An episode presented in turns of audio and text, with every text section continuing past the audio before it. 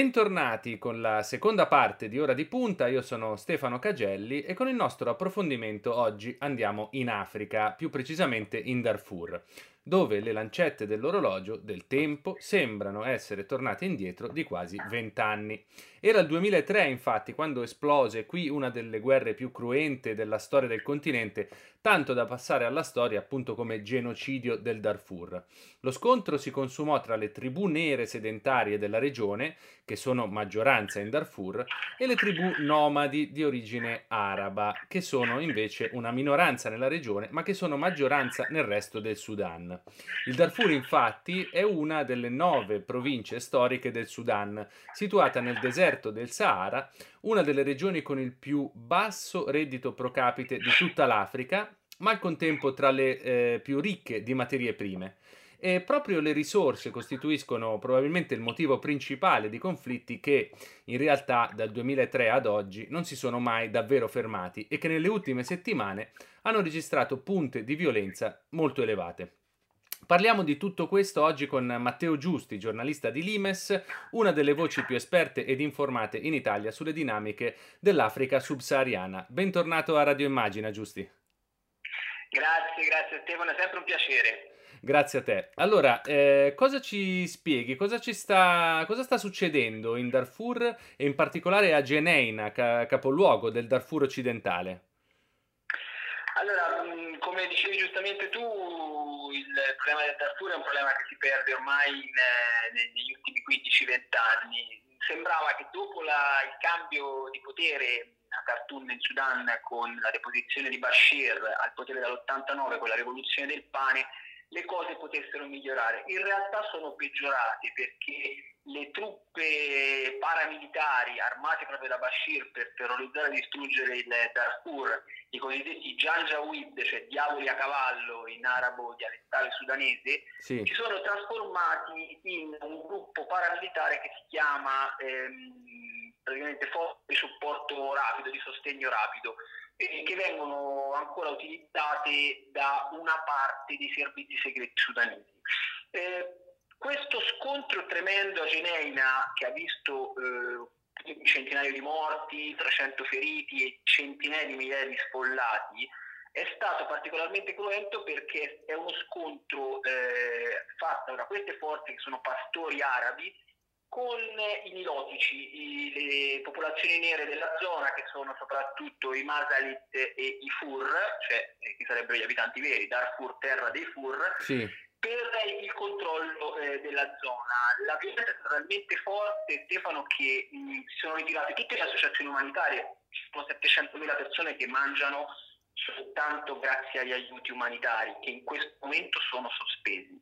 Mh, il dubbio di alcuni analisti è che non si tratti soltanto di uno scontro tribale, che è sicuramente forte, ma che sia uno scontro politico perché queste milizie paramilitari facevano capo al partito di al-Bashir che è stato estromesso dal potere e quindi sembra che politici locali del partito di al-Bashir fuori dal potere nell'ultimo anno fomentino eh, questi pastori mh, contro le popolazioni nilotiche del Darfur. Senti, eh, quanto pensi che abbia a che fare con questa situazione anche il fatto che eh, la missione dell'ONU e dell'Unione Africana, che è stata una delle più grandi missioni umanitarie eh, della storia, del mondo, eh, sia arrivata praticamente alla fine?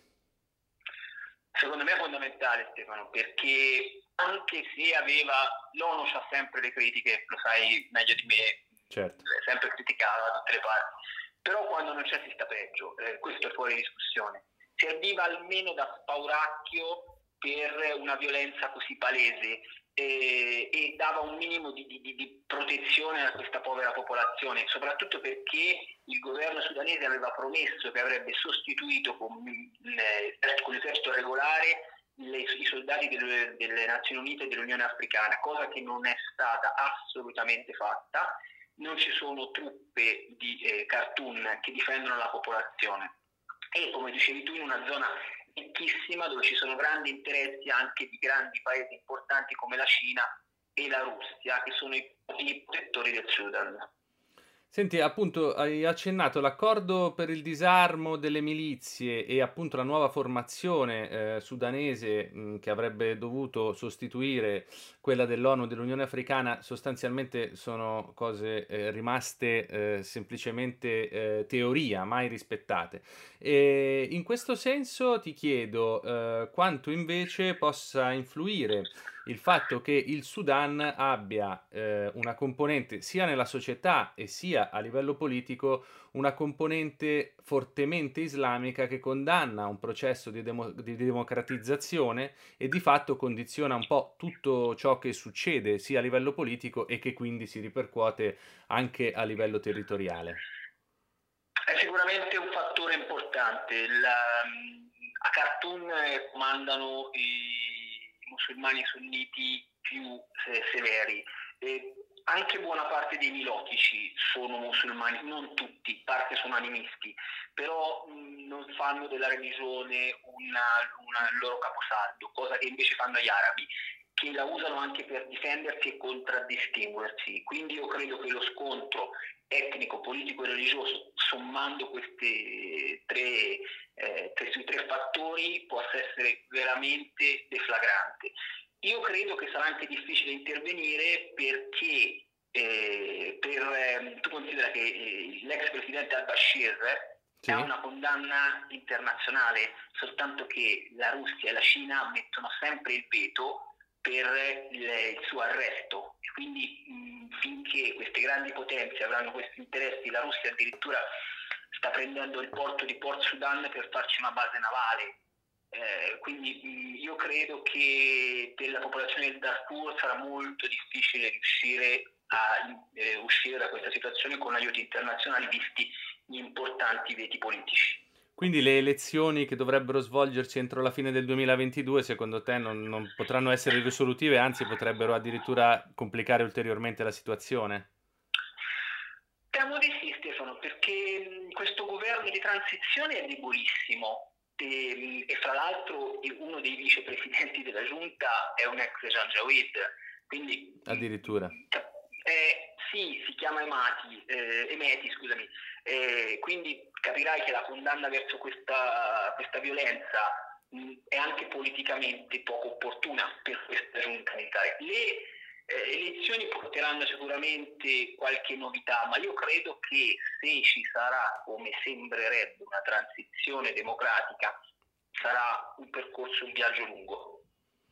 Senti, e oltre diciamo, alla situazione del Darfur, eh, il Sudan è in estrema difficoltà, c'è un enorme numero di sfollati, soprattutto siriani, e c'è stata appunto la proclamazione dell'indipendenza del Sud Sudan nel frattempo, che è diciamo, la parte mh, anche più ricca di risorse, di petrolio.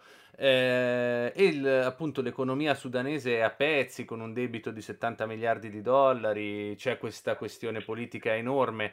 Come prevedi che possa evolvere in generale la situazione del Sudan e del Sud Sudan anche sul terreno? Come abbiamo visto, insomma, eh, non mancano eh, situazioni di estrema tensione, non solo in Darfur.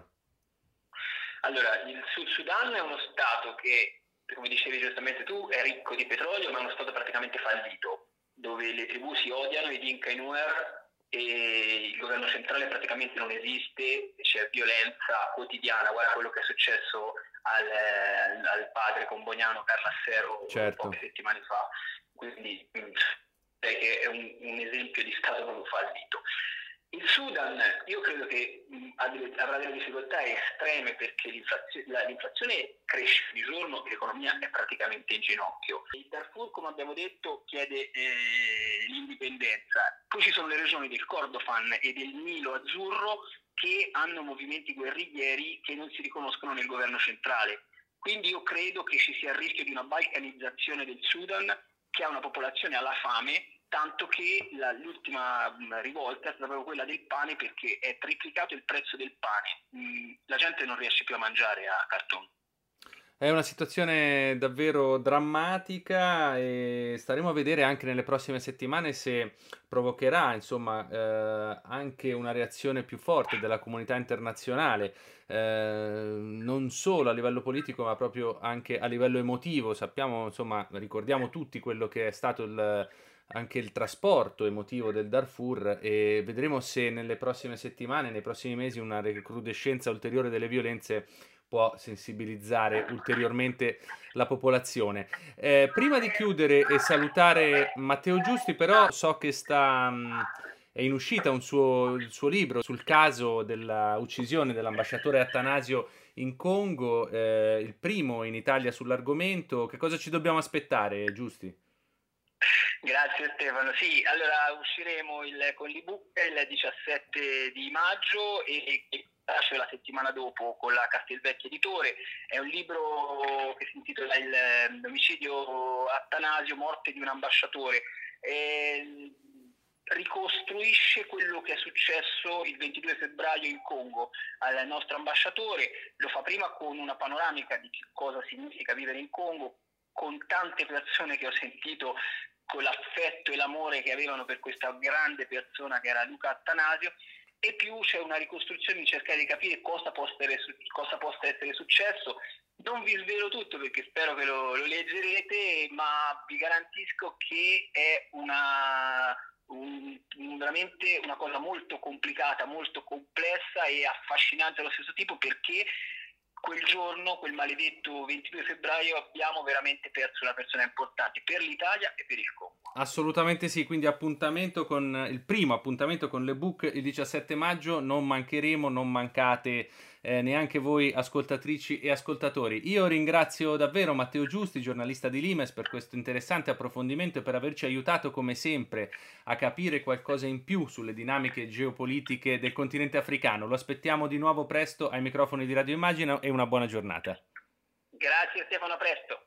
A presto. Per oggi Ora di Punta termina qui. Vi ricordo che potrete riascoltare tutte le nostre puntate in podcast sul sito immagina.eu, sulla nostra app dedicata e sulle principali piattaforme. Eh, da parte di Stefano Cagelli, un buon proseguimento di giornata e un buon ascolto a tutti e a tutte su Radio Immagina.